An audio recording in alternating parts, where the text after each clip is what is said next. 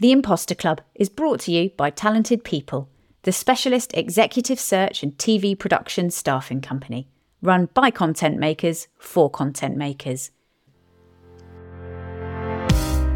Hello, and welcome to a special bonus episode of The Imposter Club.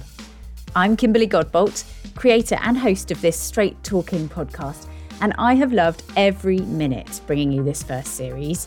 I'm taking a little break before series two, so I thought this was the perfect opportunity to reflect on what we've taken away from these first eight surprising and overwhelmingly honest conversations. So, here is a fun and relaxed episode where you get to sneak behind the mic with us. Us being me and my partner at Talented People, Rosie Turner, who is also exec producer of this podcast. We're talking about why we made it, what it almost was before the Imposter Club, and some of the moments that really hit home during my chats. Enjoy a slightly different episode. Rosie, hello. You are so thrilled to be behind the microphone, aren't you? So thrilled. Hi. It's always where I want to be. I've not been wheeled out, screaming, kicking. I just thought it'd be nice for us to have a little chat. I'll just sneakily put the record button on. As you may gather, it's me that tends to be the talker on cameras and behind microphones. And Rosie does all of the important stuff behind the scenes with absolutely no jazz hands or ego. So, um, yes, I forced her out. How are you feeling on a scale of one to complete imposter? Probably eight, if 10 is full imposter. But then I always sort of hover around seven and eight. imposter syndrome is very me in a way that I always say to you that I don't think it's you. Even though you may have had impostery moments along the way, I'm a full fledged imposter syndrome sufferer. Which is why I'm behind the scenes and not appearing on camera or really on panels or anything like that because I just the imposter in me would be screaming to get off the stage, get off the camera at all times. So this is very relevant, isn't it? Maybe this is all fed into how we came up with the Imposter Club hook.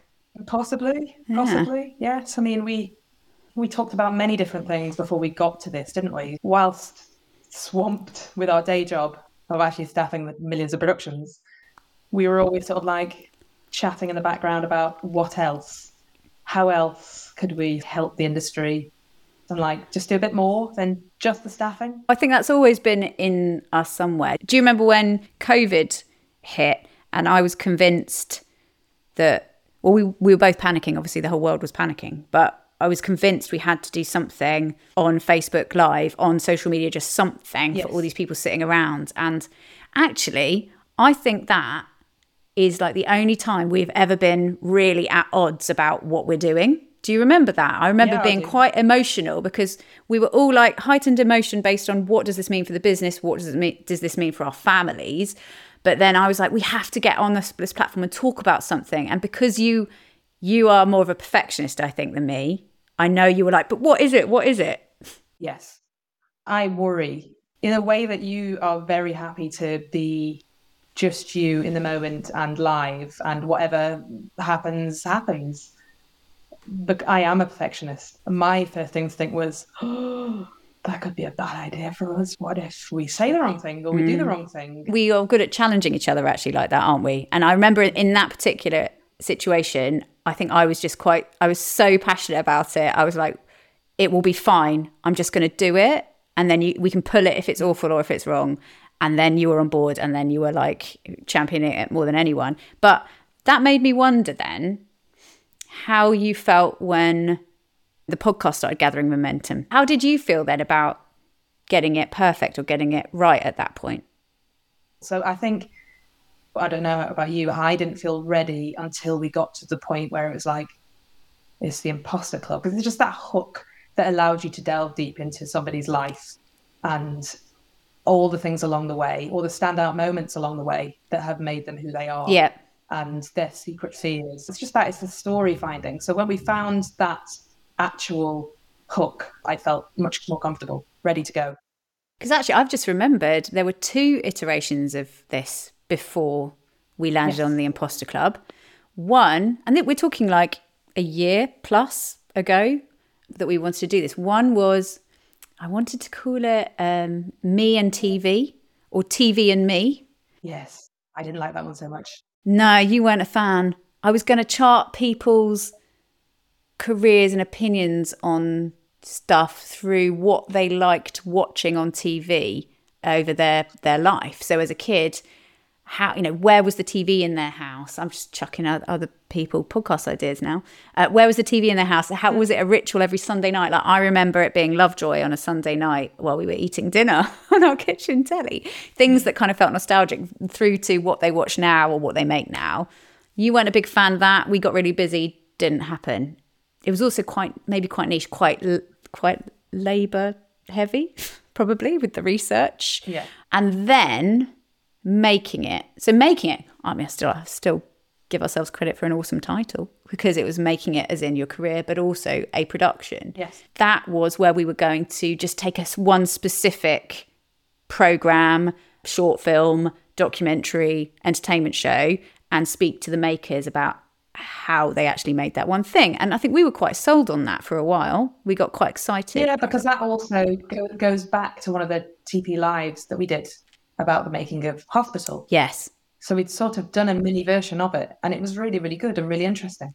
Definitely. We just felt all of a sudden that perhaps it was too small a theme and perhaps you wouldn't come and listen yeah. to that that episode that was about a, a, show that you didn't care about or you didn't rate or you didn't like and we want we wanted to build something that had universal themes and that people would come to whether or not they knew the guest or the production or whatever it was we were talking about because it was a kind of a it was our unique perspective and a, a big life subject like imposter syndrome like challenges and failure but in the world of TV and, and creative industries. But I have to give a shout out here to the very awesome James Bishop of One Fine Play and Matt Cheney, who were our consultants on the podcast in the early days who were ho- holding me back. Like i had i had rosie also going not yet it's not quite there.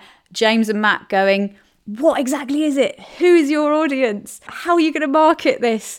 And I'm there chomping at the bit, going, but I just want to start it.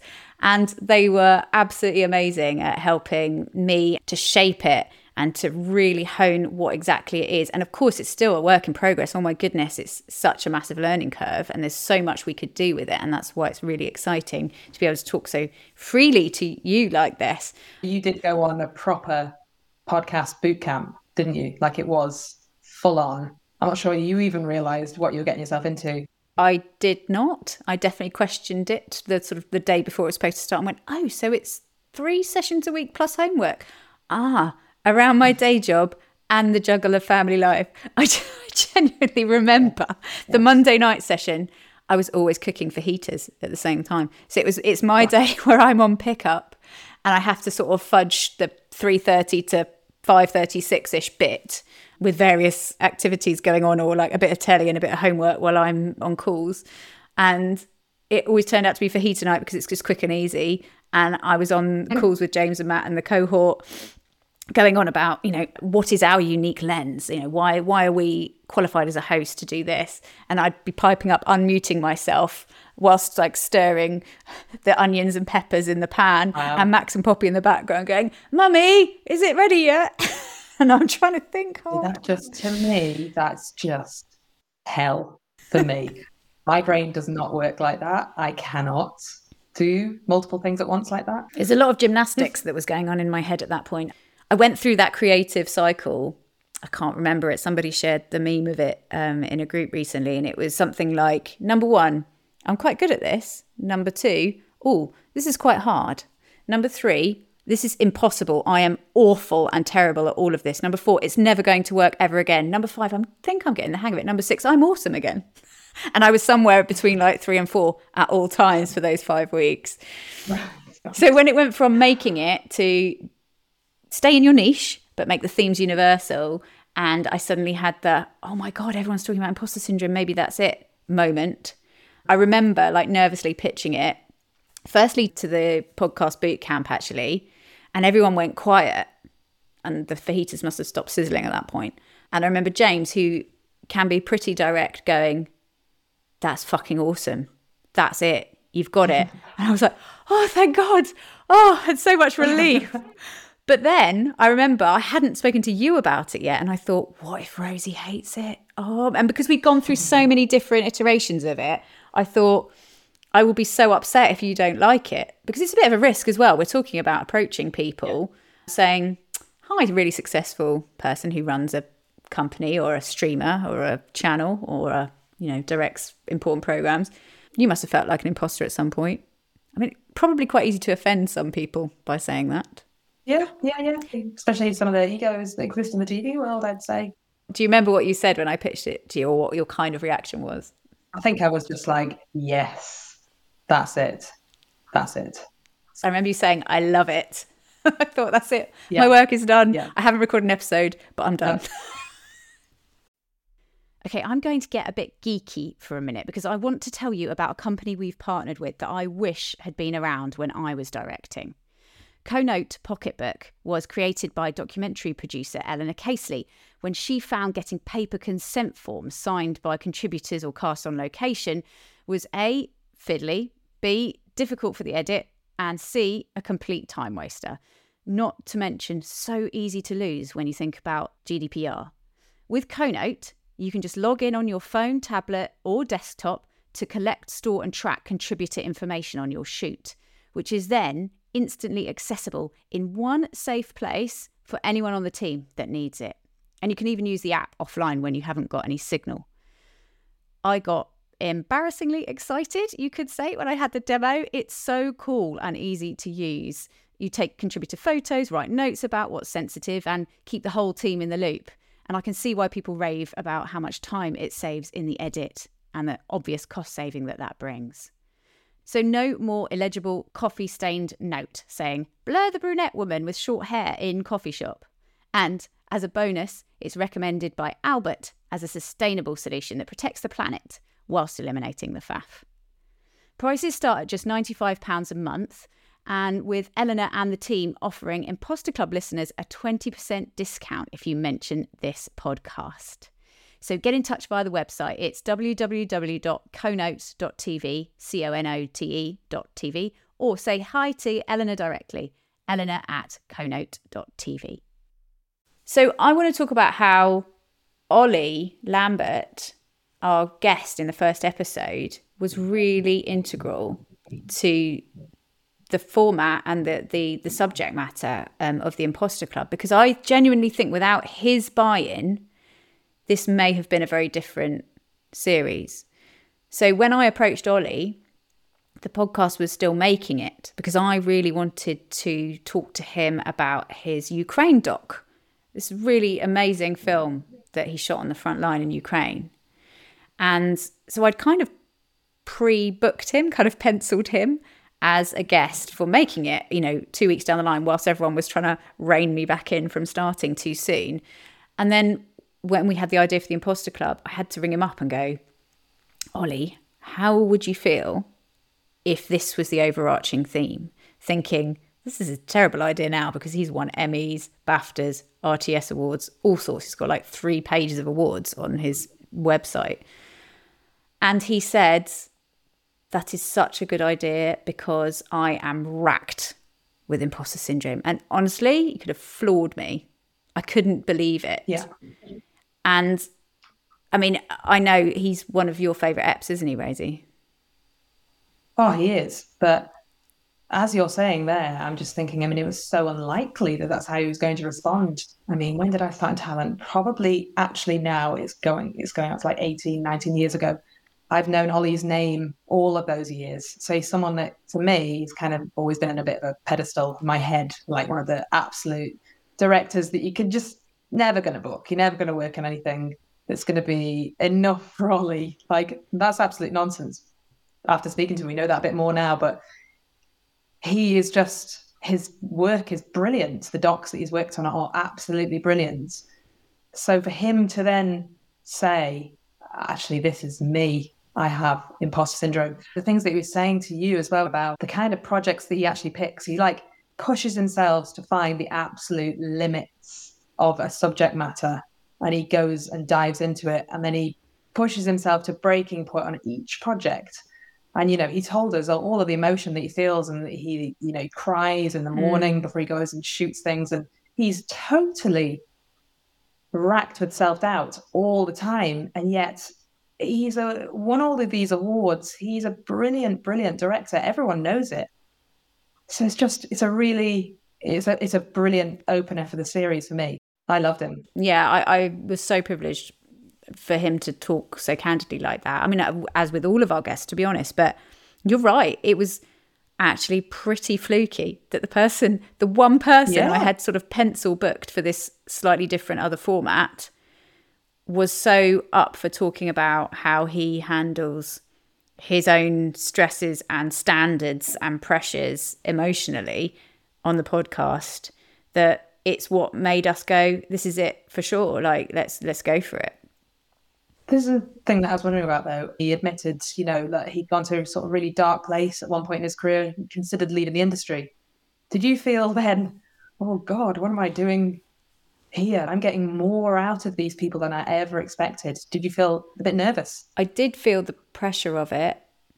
I thought, okay, yes, this is going to places that I didn't realise you're right.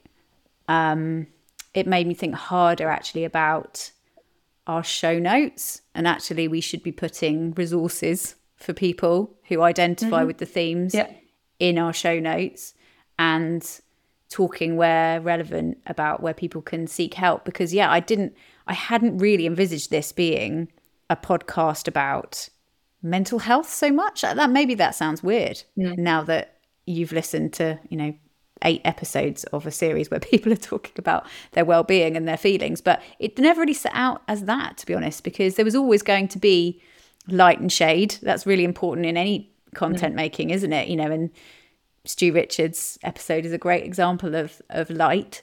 But actually i didn't feel nervous about it. I felt strangely comfortable in that situation because the old director in me has come out through this series and I get so immersed in that person's story that nothing else matters. Actually, the kids could come home from school and start hammering on the door, and I probably wouldn't notice because I'm so sucked into the story at that point. And also doing right by them, though. And actually, I do feel a, a real duty of care now around the people that we've had on who've talked very emotionally about the difficult moments in their career and checking in on them. You know, this is it's a bit like making a documentary and, and sticking it out there for people to watch. You wouldn't I as a program maker would never then just abandon those contributors. So it's really important that I'm keeping up with them and I message them frequently. Yeah. Episode two then, Fatima. Yes. Fatima's episode was very different in a way, but equally as open, wasn't it? It really was. Uh, for me, the, the big difference that stood out to me straight away, where Olly, I think, has full blown imposter syndrome. I didn't feel that from Fatima. I felt that Fatima had felt like an actual imposter all the way through from being in school to starting her career in TV. She didn't feel like she fit in or belonged. She really let you into how she's felt through her career. And it was a really emotional episode. And I think that a lot of people that listened to that were really taken aback by that and really inspired by her as well because she's a really strong mm-hmm. character, mm-hmm. really strong woman. She's fought through all of that. You know, that sat with her from childhood. And she talked really about switching between the different versions of Fatima, you know, Fatima yeah. at home, Fatima at work, and the danger of sort of bringing work Fatima home as well, which is very easy for all of us to do that was the bit that really stuck with me that I go home and I don't like the yes. person that I am because I'm still in work tough work mode shouting at my yeah. kids. And I yeah I've been there. It's not nice. Yeah oh, I'm sure a lot of people have. One thing that really stood out for me in her episode was when she was called about the executive chair at Edinburgh position and she didn't believe it. She thought that they'd made a mistake and actually questioned them about it. Like of course she was good enough and the right person for that job. But even after all of these years and all of the experience she has, and the fact that she has fought her way through and pushed that imposter word away, she still wasn't sure if she was the right Mm-hmm. person. So yeah, she is the sort of anti-imposter came on saying, I am not that person. I've had I have issue with that term and you know, that's okay. And and the way she articulated that was um, very, very moving. And also her name, Fatima Salaria, I mean, she's one of these sort of names that even if you don't know her, you feel like you do because she's held such important roles at places like the BBC and at Channel 4 and then running production companies. It's you would never have thought and that that was one of these aims of, of making this podcast so accessible to everyone that uh, we wanted it to be plain for everyone to see that just because you have a big job and a well-known name does not mean you've had an easy ride and that you have not made mistakes and learnt from them Yeah, exactly. And it just reminds people that when they're in that situation, uh, I'm t- I'm talking to myself here as well. For an example, recently when I was doing the sort of the BAFTA judging panel, yeah and I was very nervous about doing it. That's way out of my comfort zone. But actually, within five minutes, I'm looking around. There's a Zoom call, and I noticed that everyone, well, a number of people were nervous. They looked nervous, and that suddenly made me feel okay. It's like, ah, these are just humans. yeah Not everyone is just like super confident, and you know, that's not the way it actually is. No. So it's about trying to realize that these people in these very, very senior positions are human and often battling their own demons. right But then the opposite of this moves us on to the next episode. Stu Richards, who, I mean, he described himself, these are not my words, as a ruddy little ginger troll from Rochdale, right? so he felt like when he you, went man. to the industry that he didn't, that he just wasn't like everyone else. Like I think he described like looking around and seeing everyone looking, you know, sexy sort of like public Yeah. school, sexy, super coiffed hair, and yeah, he did not feel like he fit in. But he sort of laughs in the face of that, doesn't he? He just he almost enjoys the sort of being out of place Yes. that he sees in, in himself and goes, Ha, right. Yes, I, I am out of place, but I'll I'll show them what I can do anyway. And I just love that attitude. And it goes to show how different people interpret the situation or interpret the term imposter Yeah. syndrome. Uh, yeah, the thing that stuck with me was when he said, to be honest, the more out of place I've felt, the more I've enjoyed myself. And you think, what? Hats off to that kind of feeling because he's just gone, well, I don't care that you don't think I belong here. I think it's hilarious that I'm in a lawyer's office talking like deals with you because I'm just this guy from Rochdale who blagged my setup of a company. I mean, if you haven't listened to that episode yet, oh my goodness, his story about the way his company is set up is, I, I can't spoil that for you, but it is brilliant. And not many people would be able to pull that off. Not many people would. No. No, that is that he's one of a kind. Yeah. And then episode four, Carrie. Uh, I love Carrie. She's such a warm, lovely human. And oh my goodness, her gutsy entrance into TV as a teenager in the States, I thought was epic. I, yeah, I was watching telly as a teenager. It was all very depressing and only reporting on the bad stuff that happens. So I wrote in and uh, they gave me my own segment on the show to report other stuff. I mean, mind blown Just suddenly, and she was on TV every week. That's it. for like a year and a half. Yeah, exactly. And Carrie did not come from, you know, she talks a lot about her background as well. You know, and and later in her career, moving into the sort of London docs world, but that uh, she she said something that really stuck with me. That when she would speak to people about their Christmas holidays, and people would say that they'd, you know, they'd been they'd just been sitting there watching TV, had a lovely time with their family, and she had not had that experience. You know, she she had a difficult family background with things actually happening, quite serious things with her family. And she was not having that time. So I think her point is that not everyone's having a lovely time as well in their family life, behind the scenes. There's stuff going on in people's lives that you'll never have any, any idea about. She didn't come from a background where it was handed to her by any means. No, You know, she it's just a really, really hardworking woman. mm, she is, and she's you know show running Netflix series now, which lots of people want to be Yeah. doing. Exactly. I love the Yeah. fact she took her team to Tottenham Court Road to see Breakpoint on No, the no. on the massive Yeah. screen, the billboard to celebrate that. I thought I wish I'd have had that at some point in my career, but I don't think I ever worked on anything big enough. Well, but it suggests that she hasn't lost sight of the enormity of this sort of thing for people in their career. She wanted them to see it and then back to work. Yeah. Yeah. Relentless. No, she she seems awesome. Yeah. Oh, and then oh my goodness. Episode five, Phil Edgar Jones, OBE, which I have to yes. say every time now because that becomes a whole thing that he wants to talk about. I don't know yeah. how many of you know his name, but he's someone that has always been in my telly head because of the end credits of Big Brother. He was always at the end credits, being the exec producer of that for yeah. years and years. I worked on the second series of Big Brother's Little Brother, and he was somewhere on that massive set as the big boss. So I was so thrilled to have an hour to talk to him. And actually, eh, he he isn't someone that I would naturally would have approached before, to be honest. It goes back to the am I going to insult people by approaching them about, do you want to be on a podcast about imposter syndrome? Um, that hasn't been out yet. So you've got nothing to benchmark it against whether it's any good. But he came back to me so quickly when I sort of email pitched him saying, um, Oh, yeah, hi, Kimberly. Oh, you've absolutely come to the right place if you want to talk about imposter syndrome and failure. And I just thought, wow, okay, this is going to be an interesting episode. What did you take away from his episode?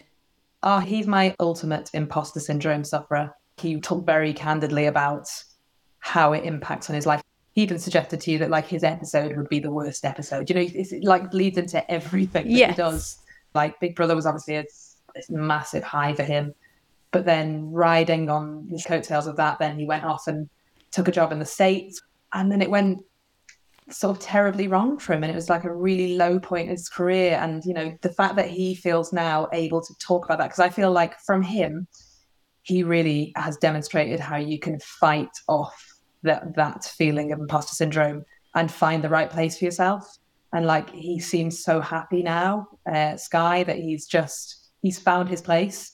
And so that's why i think he feels very able to sort of talk about the past feelings that he's had. And actually, I think what what's interesting here is that there, there's obviously a reason why these very senior, well-known, successful people are agreeing to unload, sort of unburden themselves about those times that weren't so glossy in their career, and it's because they're out the other side, or or at least if they're not totally out of it, they have perspective over why it's happened, and they are kind of they've either dealt with it past tense or are dealing with it in a more healthy way. Yeah. And therefore willing yeah, to exactly. share and sort of impart that on other people. Yeah. You know what? That's what I always wanted from this, actually.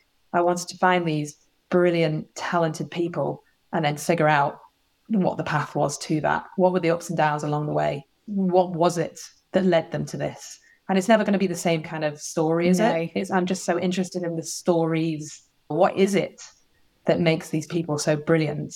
And they probably, some of these people, like, you know, like Phil, didn't feel particularly brilliant. You know, he even talked about at school, he didn't do particularly well. And then he got a sort of later in life ADHD diagnosis, which probably was a bit of a light bulb moment for him. It probably explained mm-hmm. a lot of the sort of struggles he'd been through.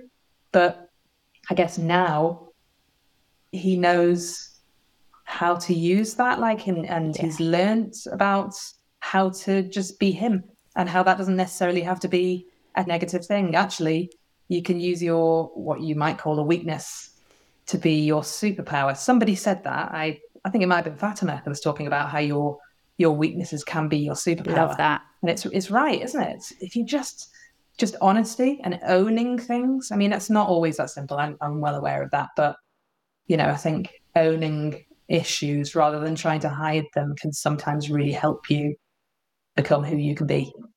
I had an email from a woman who'd listened to the show, to the Phil Edgar Jones episode, and she said that her son had recently had a diagnosis of ADHD or was sort of going through that um, that process. And it's been a stressful time for, for her and her partner. And that actually listening to Phil talk so openly about his ADHD and how it's it's not held him back. And if anything, it has made him as good as he is in certain ways, surrounded by great people, yeah. has really made her feel stronger about the future of her son and what he may be able to achieve. And she was um, emailing to say thank you for that.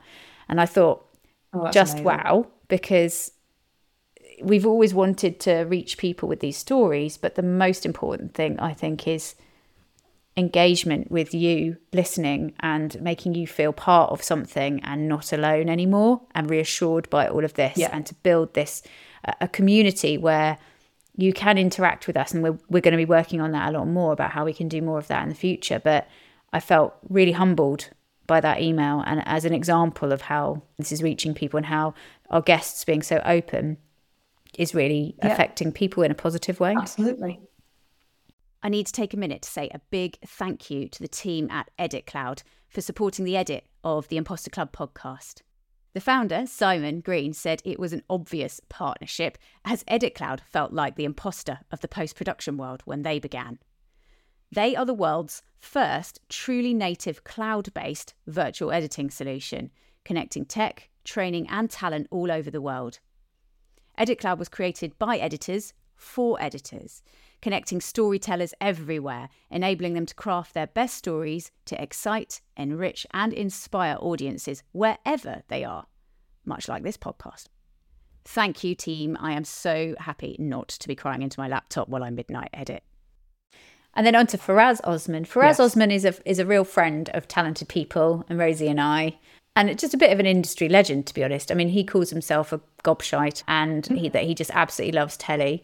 This episode, actually, letting you in behind the scenes here, was our very first episode that we recorded. Faraz has always so much to say and is very insightful about the way the industry works as a whole. And I think what what I took away from him was that separation between TV and personal life is so difficult to have, isn't it? When you love an industry like mm. we all love TV, being unable to separate it when you come home and put the telly on is quite dangerous sometimes. Like it seeps into every part of your being because you go to a you know a mate's house and they say oh, what are you working on at the moment? And then you tell them and then you get into this conversation about all the stuff that's on TV and you start thinking about things and you can't and then your identity becomes that because people see you as the TV person. And yeah it's it's kind of smothering Exactly. People are always expecting the next idea to pop out of your mouth, you know, the next big TV format. It's just, it is everywhere. He loves TV, but he loves the industry. So I, I, I wasn't surprised. But he's full of confidence for us. I found it really interesting actually when he was talking about uh, code shifting between identities. Like for him, as a British Asian, going into the BBC Asian unit at the start of his career and suddenly feeling not Asian enough. You know, that was really like like amazing to hear him say that. He suddenly felt out of place in what you would anticipate would be his Yes. community. But he didn't but he'd i think he'd been the only asian at his school. I think that's Yeah. what he said. So he was in a sort of all-white school. So he obviously felt very asian in that particular environment but then went into the bbc asian unit and suddenly felt like almost the sort of whitest asian in the room. So just not a story that you would expect to hear but he told it very, very well. I think he's felt probably like he hasn't belonged in certain jobs along the way and found himself in very sort of senior positions where he didn't feel like he had a voice. what a crying shame that the place where he was, where he was hired because he could bring a different perspective to the table, who then subsequently did not listen to him. And they were the ones who missed out. Uh, but unfortunately, he came away from that having an identity crisis, as he put it. So, yes, dangerous territory if you don't hire and then listen and support. But he is a strong, strong character and he's just sort of forged his own path, really, hasn't he? And set up his own company. I do find it hilarious that he blagged himself onto a, jo- a job that was about naughty dogs, even though he has a dog phobia. Yes. I mean, that's commitment to your career, really, isn't it? Yes. Well, if that's the TV job that I've got. Just need a I'll have to do it. What would your equivalent be? What what program would you never want to work on because you have a Oh. dislike or phobia of?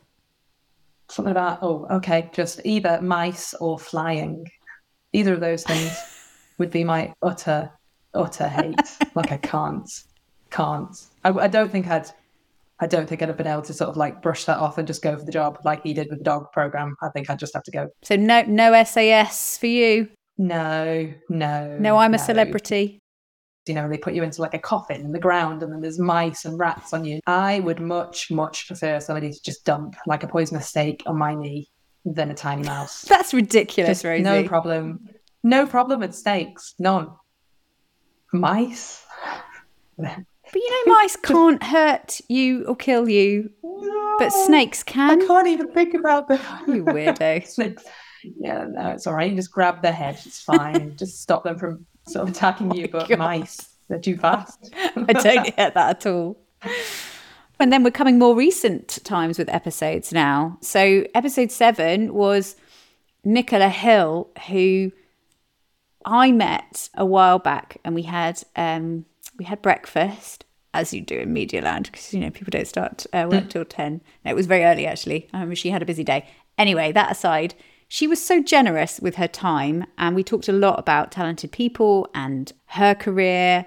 And she just has this wonderful, warm, soft but firm manner. And I immediately thought of her when we were making this podcast because I knew she had been in drama before she moved into mm-hmm. factual at the garden. And I don't know how many people knew that, or certainly you wouldn't assume that because she had been at the garden for nearly 10 years at that point. So I, I definitely wanted Yeah, to quiz her about that, but I didn't realize how much more she was going to have to say about her personal situation as well. starting at that point, that move into factual, she felt like she was drowning. And I think she also, at the start of that change, had an 18 month old toddler. So her life all just changed all at once. But she's so determined, isn't Yeah. she? Like she will admit to feeling out of her depth, total self doubt, throw it into this completely different world. But yet she is one of those people I think that just won't give in. And she's just going to fight her way through it. I think she's probably a bit like you. She just battles through it and and gets there. But then yeah, she's talked to you about going through a significant chunk of time with breast cancer and thinking that she'd actually be able to keep working. I mean, that Just was mind blowing. Just thought that, well, yeah, that like, well, my life's going to carry on. Didn't consider for a second that, you know, how disruptive and horrible chemo would be. And so that really floored her. But still, even after all of that, which amazed me about this episode actually, and her, she's still got this real positive outlook of life. She's sort of like, she's amazing and inspirational. Just, I've got through that and I'm, I'm moving forward yeah. it could really have such a detrimental effect on some people, and, and rightfully so. Yeah.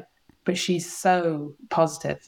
It's great to hear. Yeah, she really is. And I can't wait to see what she does next. I've tried to get that out of her and she wouldn't tell me. She's just too good. Yeah. She's, she's signed all the things probably. She probably wrote all the contracts, signed them as well. Yeah, She wasn't going to preach that. It's bound to be good though. But actually, I don't know if you're okay to talk about this, but hearing Nicola say that about work and her serious illness, did it take you back to when you got really ill last year?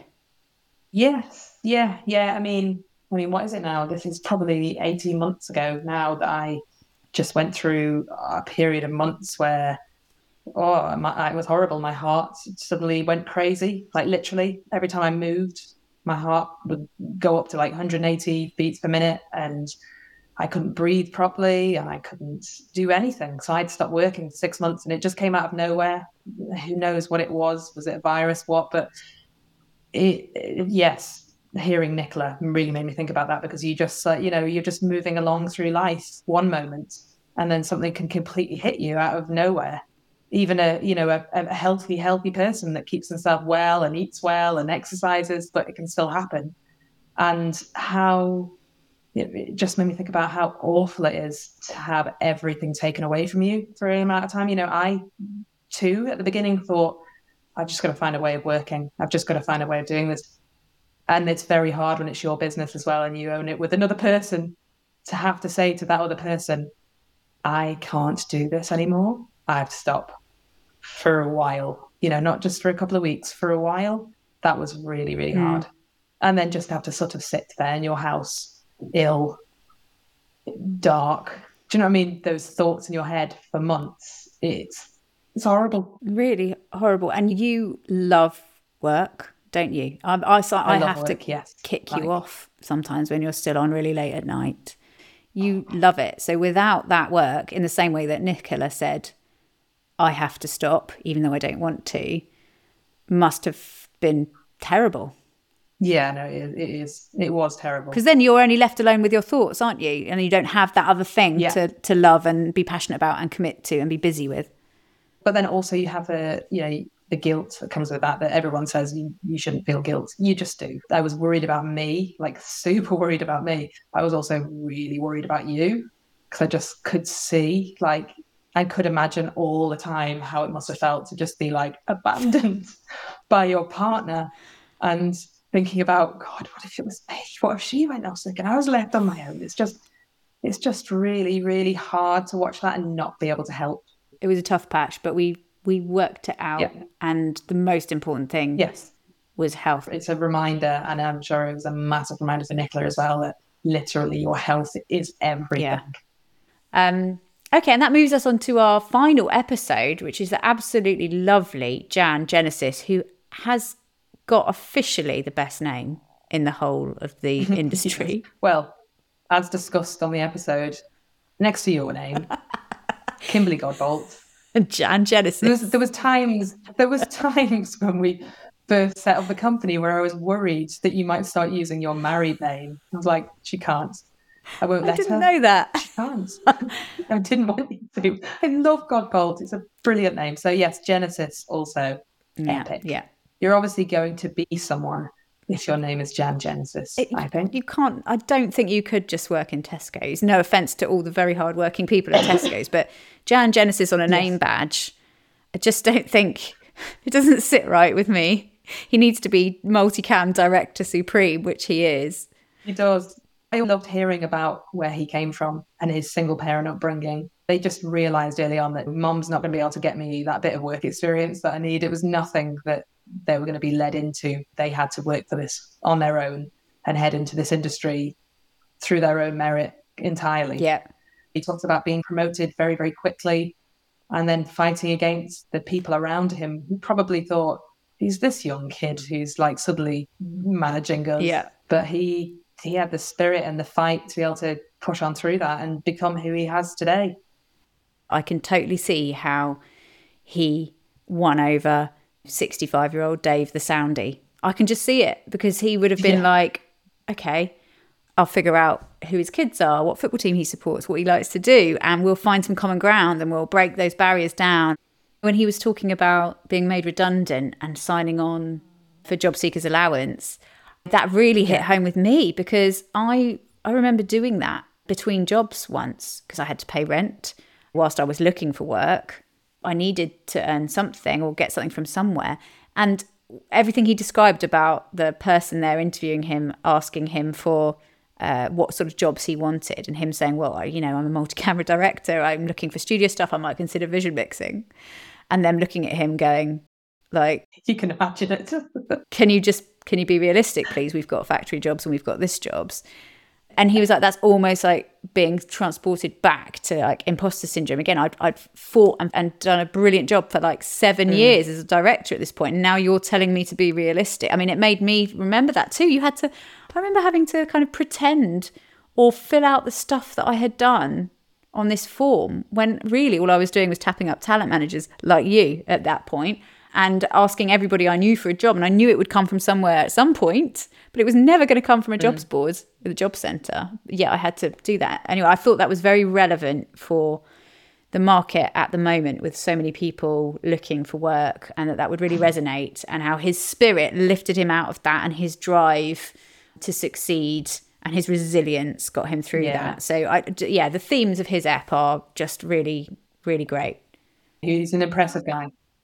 I can't believe we've come through eight episodes now of the Imposter Club, and this is your bonus nine. Uh, but we're looking ahead to what's next, and we're really excited to do more of the same. But uh, we'd love to hear from you. If you have any feedback or anything that you want to hear more of, We're very open to hearing what you've enjoyed, what kinds of stories resonate with you. And you can always contact us via theimposterclub.com and you can email us hello at theimposterclub.com. But what do you think's next for series two, Rosie? What would you like to do more of, do you think? There's loads of people that I think, you know, I've probably written you emails over and over again about guests that I foresee for the future, maybe looking really big. I mean, I think I know who your dream guest is. Does everybody know who Kimberly's dream guest is? Can you guess?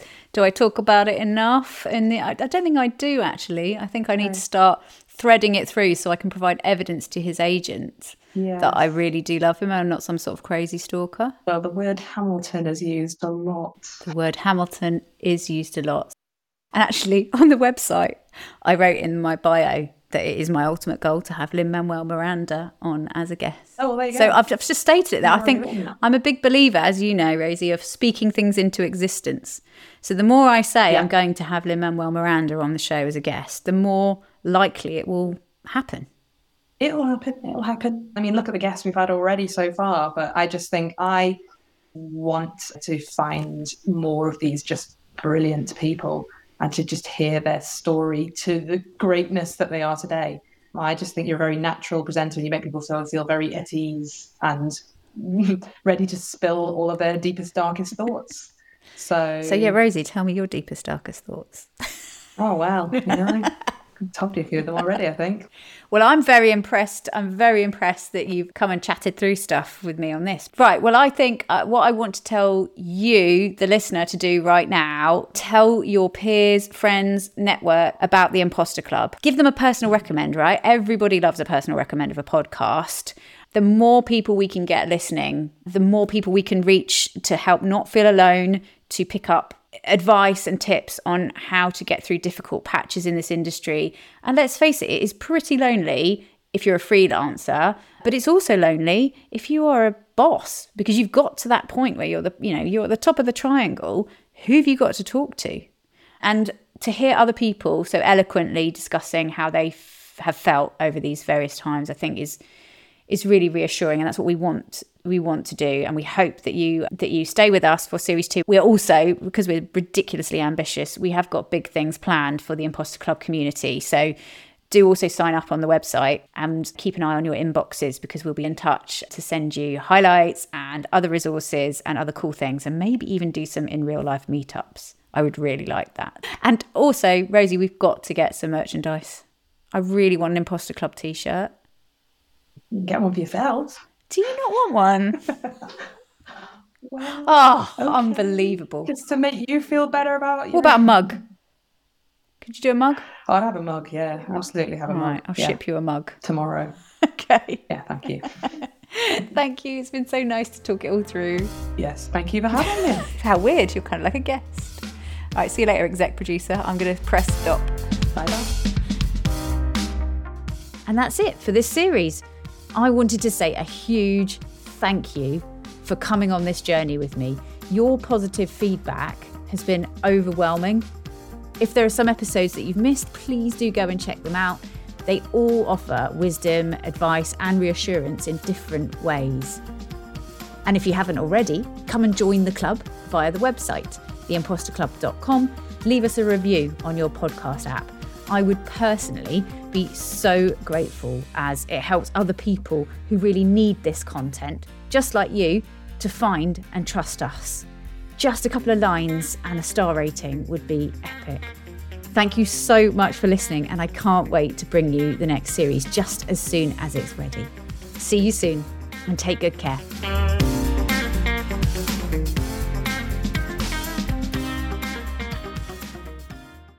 And thanks again to Edit Cloud for editing this series.